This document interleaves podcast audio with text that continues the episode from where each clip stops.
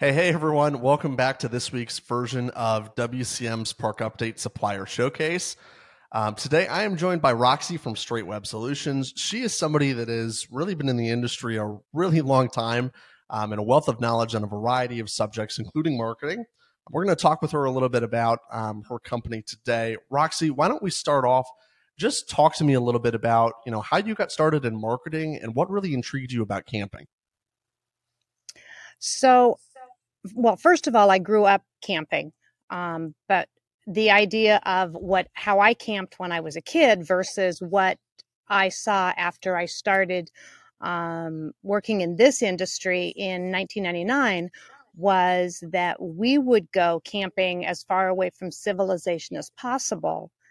And when we began working on the first Go Camping America website, parks would send in their theme weekends, and I was intrigued by the idea that people went camping and knew their neighbors and spent time with them.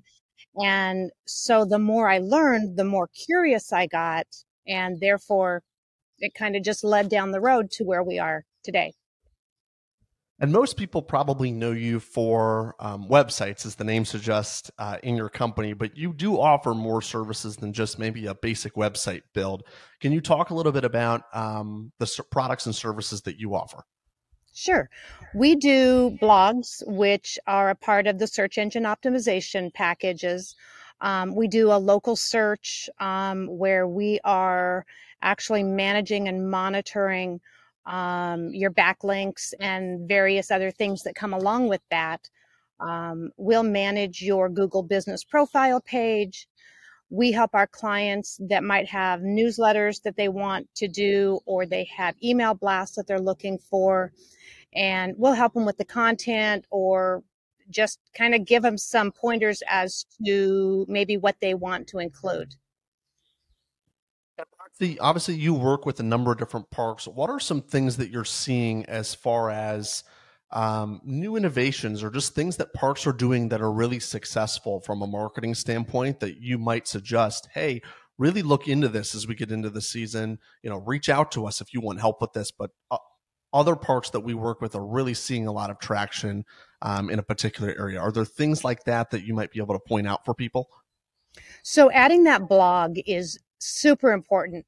Um, most parks, um, they'll do their updates the beginning of the year. They do their calendar, their rates. Um, they might up, update some of their photos, and then off they go to run their campgrounds. Um, having a blog allows your website to have a regular and consistent update that's done um, really around you as far as, you know, what we do. Um, they can do their own. It's it's just having someone to get it done. Um, and then the other one is that Google Business Profile, making sure that they have it updated, that they're monitoring it. Um, Google changed the rules here a while back that you can ask and answer your own questions. So that's another great one. Um, adding a frequently asked questions page to your website is is another cool feature. Takes a little time, but um, but it's just the information's out there for people that just want, they have specific information or questions. So it eliminates the need for them to be calling all the time. And it sounds like too to that, and really that staying in communication with your customers and finding ways to uh, sort of take your office staff out of it, take the staffing element and really set their expectations, answer their questions ahead of time is something that you would advocate and say, hey, if you haven't done this in preparation for the season, you know, now's the time to start to plan in, in advance so you can start to um, maybe get a better handle on things. Would you say that's that's true? That is true. And the other thing, obviously, is online reservations. Um, I still have some clients with that reservation request page. And as we are now um, full-time RVers, I can tell you that it is very inconvenient to the camper to have to wait to see if you have space at your park for me to come when you get back to the office or um, or on your schedule, as opposed to my time right here, right now, yes or no. And we and we've seen that trend too of even people booking in the middle of the night when they might get off work and work a different shift, and you're not open and you're missing out on that revenue. Um, Roxy, as we wrap up, you know, what's on the horizon for you for twenty twenty-three? Are you planning to attend um, some shows after we get out of the, the season here um, into the fall? I mean, you know, where are you at as we head into, you know, Memorial Day weekend um, and really, the, you know, the kickoff to the summer here?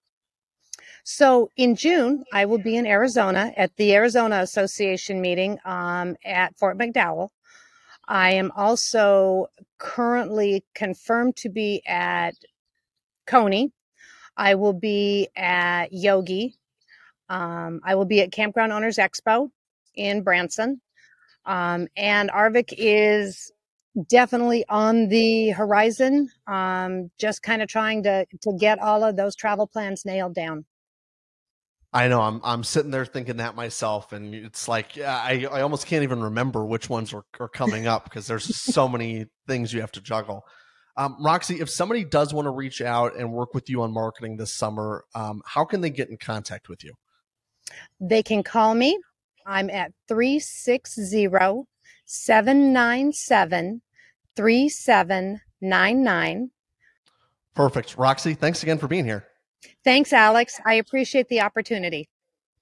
Hey, thanks everyone for listening to this week's version of W C M's Park Update Supplier Showcase. As a reminder, the show is available as a podcast on Apple Podcasts, Spotify, wherever you download it. And it's also available as a video on Facebook and YouTube. All right, guys, we'll see you back here next week. Thanks.